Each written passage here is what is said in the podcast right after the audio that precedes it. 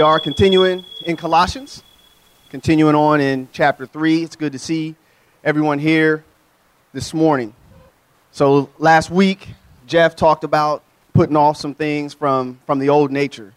You know, it's one of those, he, he stopped short of telling us that we were all going to go to hell, um, but, you know, that's kind of along that good fire and brimstone, you know, you're all sinners type of message. Um, but, but definitely a very, a very good message. And some people might look at this chapter and say that that was kind of the, the hard stuff. And this week is, is the good stuff. But in some ways, this week is the hard stuff. And, and last week was actually kind of some of the easy stuff. And I'll get into a little bit of that this morning. But first, I just want to start off with some prayer. So if you would, please bow with me in prayer. Father God, thank you that we can gather here today. Lord, thank you for your word. Thank you that you care enough for us to reveal your truth to us. So, with that, Lord God, pray that your Holy Spirit would speak to our hearts and that you would be the one who gives us the message that you would have us hear today. In Jesus' name, amen. So, I kind of received Christ, I don't want to say later in life because, you know, 21, it's not really necessarily later in life, but I didn't grow up in church. Um, but I knew about God, heard people talk about God. Um, and then even when I first received Christ, I was kind of going on stuff of the, some of the stuff that I heard about God. And that resembled a lot of what Jeff was talking about last week. Don't do this, don't do that, be a good person, and that's kind of what God wants. But what he wants you to do, first of all, is kind of like it's kind of like the philosophy that I have with, with ice cream you know, and, and cake and cookies and all that stuff. If you enjoy it and it's good for you, then don't do it. That was kind of my theology summed up. You know, if it tastes good, it's got to be wrong. Um, so I figured that if I just avoided enough of the bad stuff, that me and God, you know, we'd be straight. We'd be boys, and, and we could go on from there. And some of you may have felt that way in the past as well you know, getting rid of whatever is kind of the, the hot topic of that time. If, if, if watching TV is, is bad for you and separating you from Christ, then, you know, I'm going to go on a, I'm gonna go on a TV diet. Uh, if, if being mean and talking behind people's backs at work is, is, is the, the wrong thing that the pastor's talking about this week, then I'm going to go on a, a gossip diet. You know, it's almost like spiritual fad dieting. You know, I got, you know, 10, 15 pounds of sin that I need to get rid of, so let me shed that real quick and, uh, and we'll, be, we'll be straight. But the truth is, is that, that putting off sin, putting sin to death, I mean, it, it sounds really, really strong, but it's really only a part of what we have to do. It's not enough to take those sins that were in uh, verses 5 through 9 of chapter 3. It's not enough to, to stop doing that stuff. Um, because if you take that out of the context in which Paul preached it, if you take it out of the context of being in Christ, then you go back to being what, uh, what we refer to as Cincinnati as a G squared, you know, a good guy. You're just, you're, you're a good person. Sure, you're not doing some, some pretty significant sins, but without Christ, there's no substance there. And in fact, you may even be putting yourself in a bad position. Uh, we've got a verse here from Matthew chapter 12. This is Jesus teaching. He says, When the unclean spirit has gone out of a person, it passes through waterless places seeking rest, but finds none. Then it says, I will return to the house from which I came. And when it comes in, it finds the house empty, swept, and put in order. This is some of that putting off of the sin. Everything is, is clean, tidy, dusted. Then it goes and brings with it seven other spirits more evil than itself, and they enter and dwell there. And the last state of the person is worse than the first. So it will be with this evil generation. So it's, it's not enough to just put off, it's not enough to just empty the house. Because once the house is empty, you're going to look for something to fill it, or something that wants to fill it is going to find you. And I, I, we talked about this in our community group this week. What on that list, what on that list in chapter 3, and you know, I'll just read out a couple. sexual immorality, impurity, passion, evil, desire, covetousness, which is hard to say, which is idolatry, anger, wrath, malice, slander. And I'm, I'm reading from uh, the New Toomer translation. This one says, cussing like a sailor. You know? what, what on that list can you not live without? What on that list must you, must you have so, so bad that, it, that it's hard not to do it? None of those things add any substance to our life. And again, that's why it's only, only part of what's going on. In fact, you could have all those sins out of your life except for maybe idolatry because, you know, that's the selfishness that leads to pride and all these other things. But most of those things you could cut out of your life and you're still not even a Christian. You're a G squared, good guy, good girl, but you're not a Christian separate from Christ. But what God tells us through Paul is to put on Christ. That's what we're going to talk about today. Put on Christ. So let's take a look and we'll read this together. Chapter 3, starting in verse 12. Put on then, as God's chosen ones, holy and beloved, compassionate hearts, kindness, humility meekness, and patience, bearing with one another, and if one has a complaint against another, forgiving each other, as the Lord has forgiven you, so you must also forgive. And above all these, put on love, which binds everything together in perfect harmony. And let the peace of Christ rule in your hearts, to which indeed you were called in one body, and be thankful. Let the word of Christ dwell in you richly teaching and admonishing one another in all wisdom, singing psalms and hymns and spiritual songs with thankfulness in your hearts to God. And whatever you do, in word or deed, do everything in the name of the Lord Jesus, giving thanks to God the Father through him. Amen. The word of the Lord. So Paul begins this passage right off the top, pointing us back to where his whole letter has been since the beginning. He's pointing us back to our identities, or to the Colossian church, to their identities in Christ. The letter, if you look at the beginning of the letter, in verse 1 2, it says that the letter is addressed to the saints and faithful brothers in Christ at Colossae. So it's addressed to those who are in Christ. The mystery revealed to believers that he talks about in 127 is Christ in you, Christ in you, the hope of glory.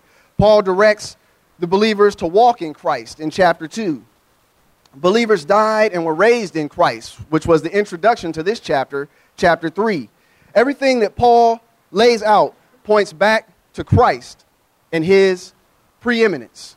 So again, here he starts with these verses that he begins with the identity of in Christ, God's chosen ones, holy and beloved.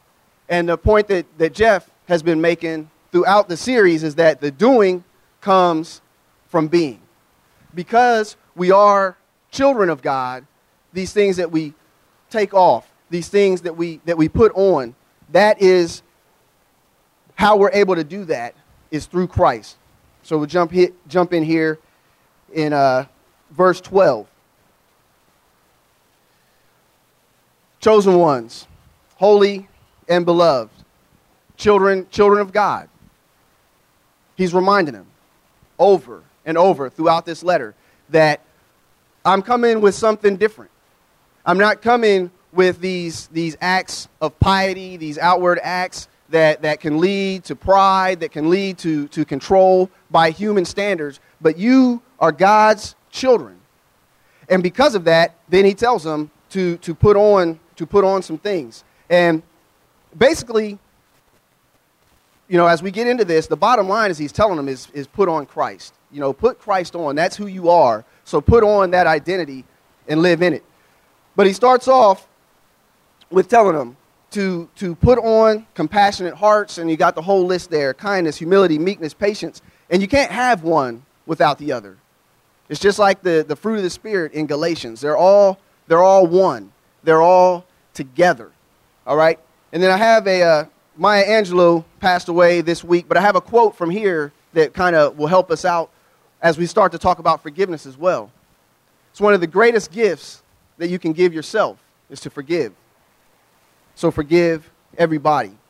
And we're going to talk about that a little more here in a couple of moments. But, but keep that in mind that that forgiveness is not really a favor that you're doing for someone else. That's a gift to yourself as well because it allows us to experience a little bit of the mind and the heart of God.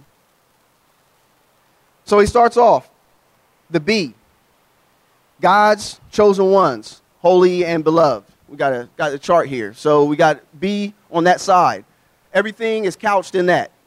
Being God's holy ones, chosen and beloved. The first thing he tells them is to put on compassionate hearts.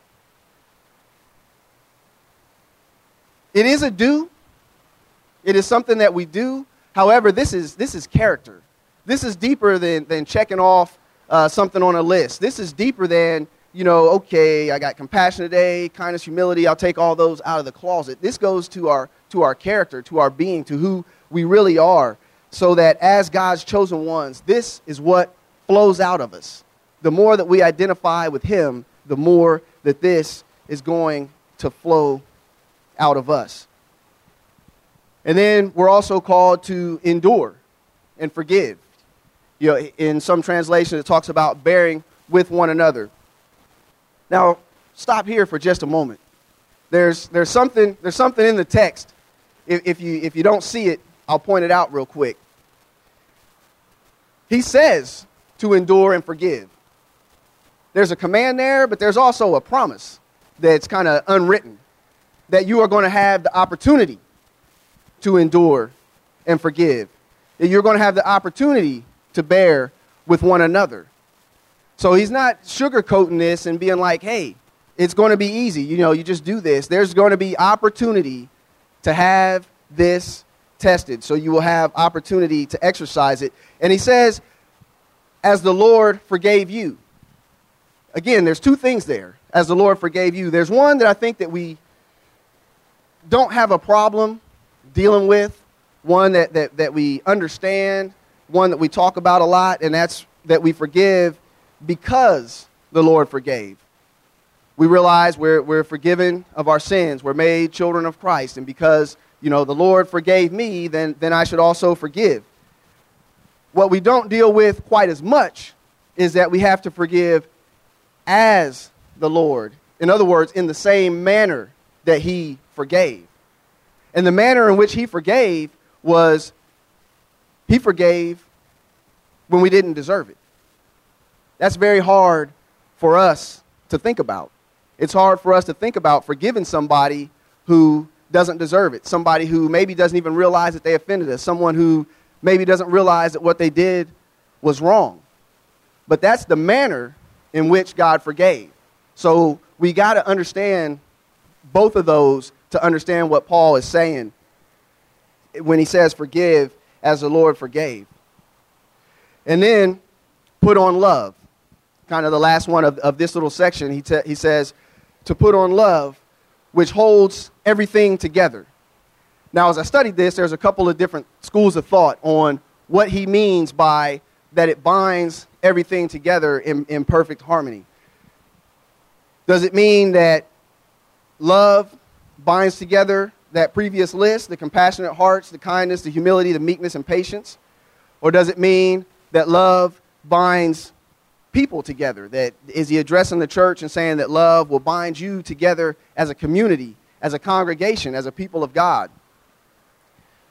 So I'm, I'm, I'm looking through, studying, being diligent, praying about it, applying a seminary education that because I'm slow spanned nine years of my life. You know, nine years of my life. I tapped into three years at, at Grace Church as an elder. I tapped into four years so far as a chaplain, and I was, I was like, okay, God, you're going to give me the answer. And I came up with the deep theological conclusion that the answer is yes. That the answer is yes. Of course, love is, is, is a foundational principle behind those other, the, the, the other things on the list. You know, they kind of are even characteristics of love. They are components of the fruit of the Spirit. So that makes sense.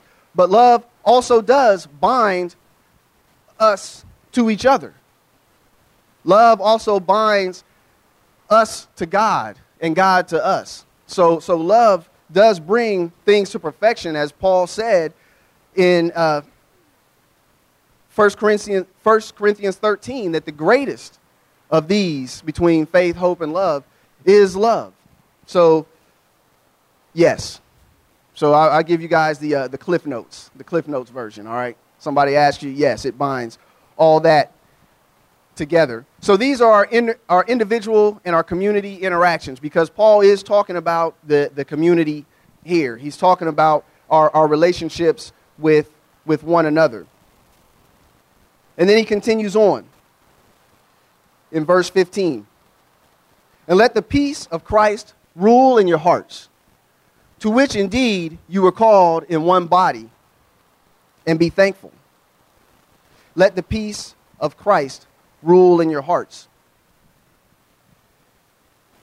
Again, this has an, an individual component because you can't have peace in a community without having peace in the individual.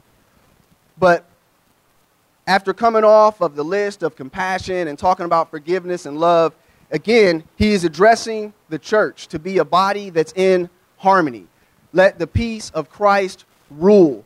The, the meaning behind that, that word that, that word rule is to officiate, to, to govern. So as you have disputes with one another, as, as those opportunities, and that's what we're going to call them, we're going to call them opportunities as those opportunities to forgive come up, you have to choose the path of peace. That doesn't mean no conflict, because there's going to be some conflict. It doesn't mean that you can't talk. It doesn't mean that you don't work things out. It doesn't mean that you set aside what we know God would have us to do in order to be non confrontational. It's not saying that, but it's saying to make the choice towards growth. Make the choice that will have the relationship reach the next level. Make the choice that would model Christ as we let his peace rule in our individual hearts and our collective hearts as God's children. And we're thankful. We're thankful for that. We're thankful that God shows us a way that we can kind of conquer what's naturally in us when we're, when we're in our fallen state, that we can conquer that old self because Christ has shown us the way of peace, and the Holy Spirit fills us and allows us and reminds us to walk in that, in that same peace. Let the peace of Christ, uh, go ahead and bring up the chart. So we let the peace of Christ rule in, in, your hearts, and that is that's plural. Again, that community aspect. It's, a, it's plural, addressing everyone. And the hearts is also plural. So we're talking about the many. It's almost, you know, dare I say, it's almost common sense when you step back and think about it. Because there's, there's, we can be at peace with ourselves, of course, but in order to exercise the true peace of Christ, other people have to be involved. So we can't look at look at look at these types of verses and indeed a lot of the things that are in the Bible and think that we can do this in isolation. Because we can't. We can't do it in isolation. We can't have the mind of God in isolation. We can't exercise what God would have for us in isolation. We can't love God by ourselves. We ourselves can love God, but we can't love God by ourselves. God didn't, didn't put us um, here to be individuals, and we definitely can't love our neighbors and those around us as individuals. So we let the peace of Christ rule in our hearts. Continuing on to verse 16. Let the word of Christ dwell in you richly, teaching and admonishing one another in all wisdom, singing psalms, hymns, and spiritual songs with thankfulness in your hearts to God. So these are the community actions. These are the actions that we take in a community. So we're getting kind of more into, into what, what we're going to do.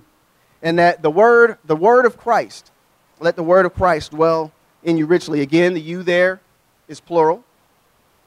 So it's talking about among those to whom he addressed the letter. So talking specifically about believers. Again, it's not a, it's not a prayer. You know, it's not a, a response to an altar call. Christ, his word has to, to dwell. And a, an important thing is that it's not just talking about the, as uh, Jeff brought up in our meeting earlier this week, it's not just the red letters in the Bible that, that is that word of Christ, but the word in the whole scripture. And as its witness is to Christ, that has to dwell in us. It has to shape us. That is to, to grow us. And that's that dwell richly. It's not just uh, even memorizing scripture and being able to quote scripture back or knowing things that I, I think think are in the Bible. You know? It's it's allowing the word of Christ, the scripture, to actually shape who we are in our inner being. It lives inside of us. And as it does that, it's expressed outwardly because it is our life, as Paul talked about, that our life is in Christ. Another effect of that plural when it comes to teaching. He's talking to everybody. That means everyone has a teaching role. It may not be from behind a pulpit, or it may not be in a, in a Sunday school class, or it may not be as a community group leader, but there's a, a teaching role that everyone has as a parent, as a friend, uh, as an acquaintance, just as a testimony that there's a teaching role that we're all called to. It looks different for all of us. Some, it's going to be going out and, and getting some, some formal education. For some, it's just going to be as that word dwells in you, that, that just the overflow of that in your life, doing whatever you're doing, you are going to be in a teaching role. The second thing, admonishing. Not a word that, that we use every day. Um, kind of intimidating, you know. But it carries the meaning of both warning, warning people against things that are wrong, stopping them before they destroy themselves, but also encouragement. So there's an encouragement aspect to the admonishing that, that you're encouraging people to continue in the faith, that you're encouraging people to continue in their walks. You're encouraging them that there is hope out there. And then singing. And then singing. Dr. Cruz, Joseph, Abigail. You'd be a different kind of thankful if I began to sing. You wouldn't be so thankful. So you should be thankful right now that I'm not singing. Uh, but again, this is another one of those ones where there's a sense in which the singing is, a, is the mode of teaching and admonishing in song because songs do have a way, if you just think back, songs do have a way of, of getting inside of us. As you, as you know a song, it, it, just, it just goes into your head in a different way that me up here speaking, it doesn't, it doesn't get there. I mean, I know there's songs that I learned a long time ago that, that I know, you know, the words, the rhythm, everything right now. Now, I'm not going to prove it. I'm not going to prove it because, like I said, I can't sing, but it, it, it, has a way of, of getting inside of you. But then there's also an expression of joy where because that word is dwelling in us richly, that, that, that we have that expression of joy, and that, that's the kind of singing that I do, though, in the private, private moments. Our walls are thin, so that's no longer in the shower. That's more like in my car when I'm alone with the windows up, the AC on, things like that. But, but it's an expression back to God of the joy that we have because He is in us, because He has taken the time to pay attention to us. So, there, so there's both there. Is Paul kind of giving us the command to sing? Maybe. A big part of me hopes not. Um, at least not at least not in public. But uh, but it is a way of, of teaching and admonishing one another that touches the spirit in a way that, that is very different. Uh, if I was a worship pastor right now, I'd probably go real, real deep into that section. Uh, the, the book that the community group leaders have that guy. I don't know if he's a worship pastor, but he's really into worship. And he, he was like, I'm going deep right here. And I'm like, man, I'm, I'm with you, man, but, but back off a little bit. You know, I can't sing. I just can't do it. And in verse 17, and whatever you do, in word or in deed, do everything in the name of the Lord Jesus, giving thanks to God the Father through him. See, I, I really got I really got stretched a little bit on this one. Um, one, one of the things that, that Paul's talking about, he alluded to this earlier in uh, chapter 1, verse 17, says, And therefore do all things in him who holds all things together, talking about, talking about Christ. But this verse here really stands as the summary and the scope of that whole passage and really all, all, of, all of the book, all of chapter 3. I mean, in a way, all of the Bible, all of life is to do everything in the name of the Lord Jesus. And this was another one. Like I said, it, it challenged me.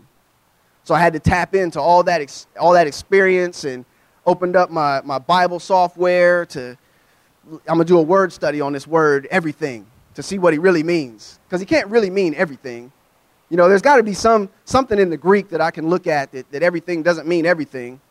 Well, I looked it up.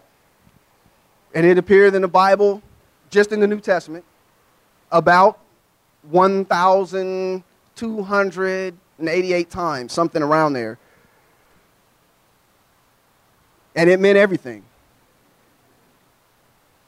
When it was real froggy, they translated it all. A couple times they translated it whole and complete. Everything. Do everything. There was, there was, no, there was no out. I had nowhere that I could hide from this scripture. Is do everything in the name of the Lord Jesus. And again, I think that's one of those that will tend to challenge us. It tends to be a little bit scary. How do I do everything in the name of the Lord Jesus but I think there's incredible freedom there. That means that you don't have to be a pastor or a missionary. You don't have to do these things in order to be a witness to Christ. You don't have to do these things in order to, to fulfill the calling that's on your life. You don't have to look at something that gives you passion, whether it's art or accounting or engineering or something like that, design, you don't have to look at those things and think, this is only what God has me doing for a season. I got to find like my, my, my, my holy calling. You know, I got to find, that's all secular stuff. I got to find what God really, really wants me to do. I know He's trying to send me to Africa or Asia, or He's trying to have me to, to, to be a, a pastor or something like that. No. There's opportunity there. Yes, it's, it's challenging, but it's an opportunity that right where you're at, without changing anything, God can use you. And I think I've told this story before, but when I was like, you know, what's, what's God got for me? You know, I asked a, a chaplain, what's God got for me? What, where does he want me to go? If, if he would just tell me and show me and da-da-da. And I'm you know, feeling sorry for myself. I'm almost at the verge of tears, but don't tell that to anybody. He says, hey, are you truly seeking God? Yeah, absolutely. Absolutely. I want God's will in my life. I want to be in the center of God's will. Yes. He said, hey, God can use you anywhere. God, God doesn't have this secret calling for you hidden under one of five cups that he's moving around and you've got to guess the right one. He's like, God is not doing that to you. Just seek him wherever you're at and, and he, will, he will make use of you. I said, all right. Freedom. That's freedom. And that's what he's saying. Do everything in the name of the Lord Jesus. And wherever you're at, you're at least on the path. You're on that, that, that narrow way as you seek him.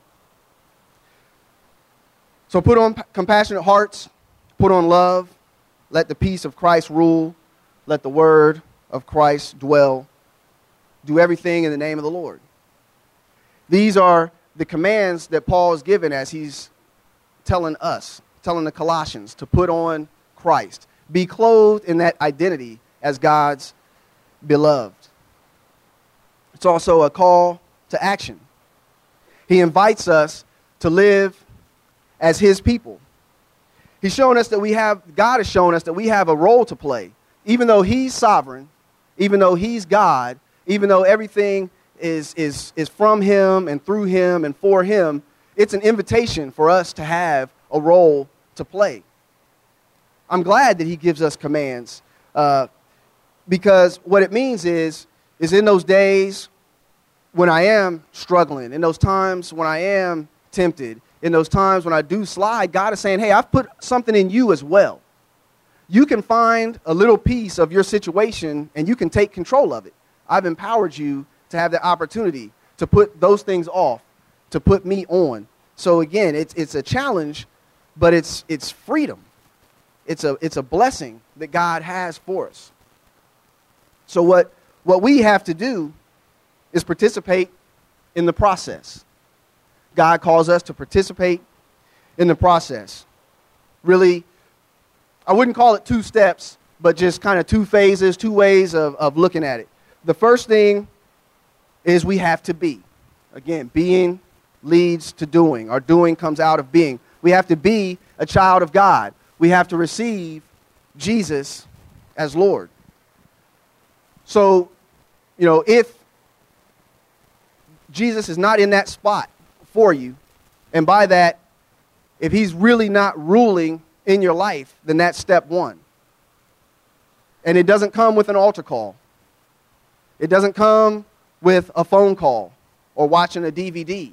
It comes with allowing Christ to dwell in you, to ask Him for the forgiveness of sins, to ask Him to fill you and be your life. It's surrendering your, your will, your rights to Him and having Him to be your true head. So if, if you're not there or that's in doubt, you know, I would, I would encourage you. You know, you can talk to me whenever. You can talk to, to Jeff, any community group leaders, someone else that you know that is there. Talk to them about it.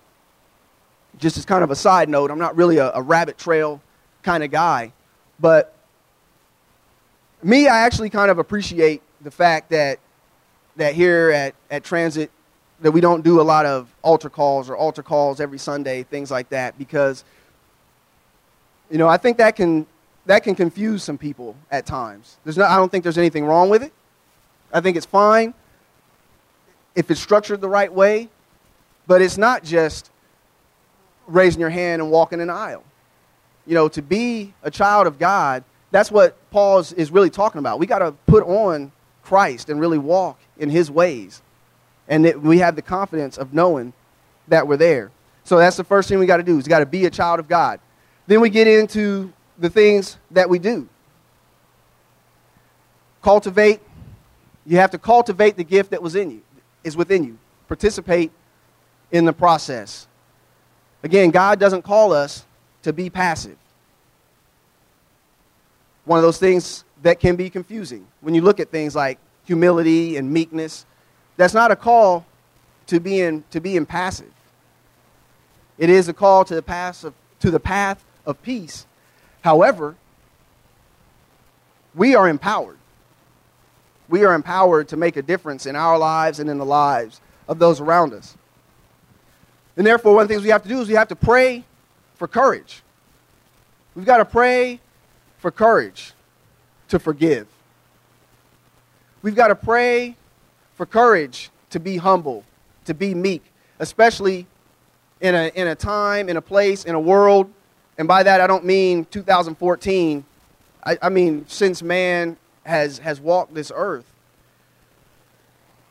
there's been a competition for, for resources, to, for power, for all these different things. And you have to pray for the courage to go against that grain because it's not natural. It's not natural. A lot of times we hear people say, well, you know, I think all things considered, I think people are generally good. The Bible tells us something very, very different. After the fall, people aren't left to themselves, they're not generally good. So it takes courage to, to be that light in a place where people aren't generally good. We have to love our neighbor one of the great commands love our neighbor. And that's what, and Paul talked about that here. Putting on love, putting on forgiveness. having compassionate hearts. Opportunity. I joked about it, but, it, but seriously, how, how do you know that you're growing if you don't have the opportunity? How do you know if you're growing in forgiveness if you're never tested, if you're never stretched? How do you know if you're patient if you never have to, to exercise that? And, and oh, the neighbor, the, especially the literal neighbor. The literal neighbor can be a great place to exercise uh, some of the spiritual gifts, some of the fruit of the Spirit that, that God puts in us. We get stretched uh, by the neighbors. Choose peace. Choose peace. This is, this is very important in relationships, choosing the path of peace. Like I said before, choosing the action that actually makes the relationship go further. An- you know, another illustration that, that I know that I've used before, but it's so true. When you choose, when you, if you try to get even, if you try to, to teach somebody a lesson, how many times have you taught somebody a lesson that you feel like they learned? Seriously, just, just think about it. How many times have you said, you know what, I'm going mm, I'm to teach him, I'm going to teach her, I'm going to teach him. I'm going to go to bed hungry, you know, or just whatever, whatever it is. You know, I, I, I don't want to keep it about couples, but, you know, you couples, I know you know. I'm going to teach them if this goes away or that goes away, yeah, then she'll learn, he'll learn. How many times has a person, if it's happened after the service, come straight to me and let me know? How many times have you decided you're going to teach your spouse that lesson and they've come up to you and said, Oh, spouse of mine, I've been noticing over the last couple of weeks you've been teaching me a lesson. I want to let you know that I've learned it and I thank you for teaching me said lesson. In the future, if I'm out of line, feel free to teach me another lesson. Thank you. If it's happened again, please tell me. Please tell me. But the path of peace is choosing that action which actually will further the relationship, which will actually take it that next step, which actually lets you model Christ to learn about Christ because it's not just about modeling either. It's not about, well, I'm going to do this and everybody's going to see and they're going to be attracted to Christ. It, it's, it's about you as well. Feeling like, oh my goodness, I see, I see why God maybe made some of these decisions. This actually does, man, this actually does feel good. This actually is good. I feel accomplished. I feel like I partnered with God in this action. So we choose the path of peace. Fill yourself with the Word. Fill yourself with the Word. Reading is, is a great place to start because it's right there. We can access it, we can go over it time and time again. Talking about the Word with other people. Singing those songs, hymns, and spiritual songs. All these things just so that the Word is kind of just in you. The way that you know, your favorite TV commercials in you. You know, you see that time and time again, and it just comes up when you see things in life. Well, that's how we want to be with the Word, that when we see something, we're like, oh, yeah, that's this. So we fill ourselves with the Word, and I choose this last one let Christ invade, invade your whole life. I don't know, maybe I should have chose something a little more touchy feely. I don't know. But, but just let him get all up in there, you know, take over even in those places where you think it's not either you don't want him there or you think well maybe it doesn't fit just let let christ take over everything. Let him post up his flag and be the, the, the lord the king the commander in chief in your life. And it's not on here but just remember though that it's a process. Beating yourself up isn't, isn't going to help if you if you make a mistake. Beating yourself up isn't going to help. But keep going that's where, that's where these commands to put off, to put to death, and to put on, that's why I say it's such a blessing because God says, I, I am all powerful, but I've put power in you as well. So when these things happen, and he's basically saying that they will happen, because you are my beloved, you, you have the ability to make a choice, and we can move the relationship forward. So, again, the don'ts from last week, they serve a purpose, a, a, a very important purpose. But you can fake that. Let's be honest. You can fake a lot of that. There's people also who's that's very genuine for, but separate from Christ, they're still not his beloved. So the putting off, while very important, it's kind of escapable. And, and, and it may or may not really make a difference in your life. But the being a child of God and the putting on of Christ, that's inescapable. That's either, that's either real or it's not. There's no, there's no faking that. Not truly. You may be able to do something with outward appearances, but you cannot truly fake that. We can concentrate on the don'ts, we can concentrate on all the stuff that we're not supposed to do, and still fall short of what God really has for us as our Father, as one who loves us. In chapter 2, Paul says exactly that, right at the end of chapter 2. Do not handle, do not taste, do not touch, referring to the things that all perish as they are used, according to human precepts and teachings. These indeed have an appearance of wisdom. So concentrating on the don'ts does have an appearance of wisdom, it has an appearance of righteousness. However, being a child of God and putting on Christ, that is the substance of the gospel. So Jeff used the, the illustration about money and the people who, you know, they only deal with real money so that they can spot the fake. That's kind of what, what, we're talk, what, what Paul is talking about here. You know, let's, let's, deal, let's deal with what we should be doing. The don'ts, they kind of take care of themselves. There's not, there's not room for a lot of that stuff if we're really running after God. An illustration that I like to use is, is pre-jump training. Came from the 82nd, and when I was going through Jump Master School, there's this test called pre-jump. It's all the actions that you do before you're about to go on an airborne operation, before everybody gets chuted up and gets on a plane. You go through these rehearsals. Well, in these rehearsals, they say only talk about the right way to do things. Some people like to have some examples, such as got a static line that deploys your parachute. Static line routes over your shoulder. So that's all you say. Don't tell them, hey, don't route the static line underneath your arm, because inevitably, all they hear is route the static line underneath your arm. And then they go out of the plane and they get their arm ripped off. You know, they get injured. Instead, you only concentrate on what you're supposed to do. And this training is given word for word. It's exact. If, if, the, if the conjunction and is what you use, then that's what you use during this, during this training. You don't, you don't, there's no shortcuts, there's no paraphrasing. You only deal with what's right, and that's the way to keep you safe.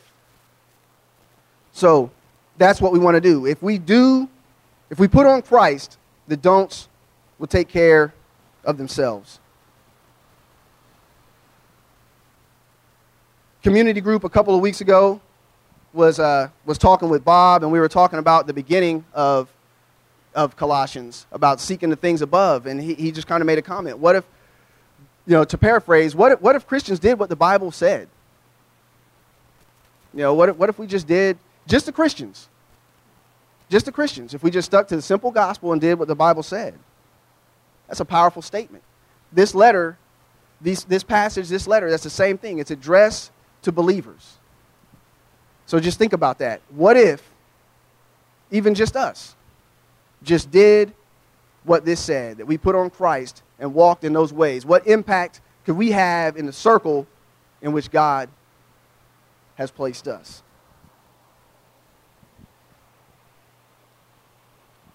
Father God, thank you for your word. Thank you for the opportunity to share your word today. Help us to, to have the courage, Lord, to follow you where you are leading us. Help us to put you on each and every day, to put on your ways, to live as your children. And thank you, Lord, that you give us the opportunity and the power to make a decision out of your goodwill. In Jesus' name, amen.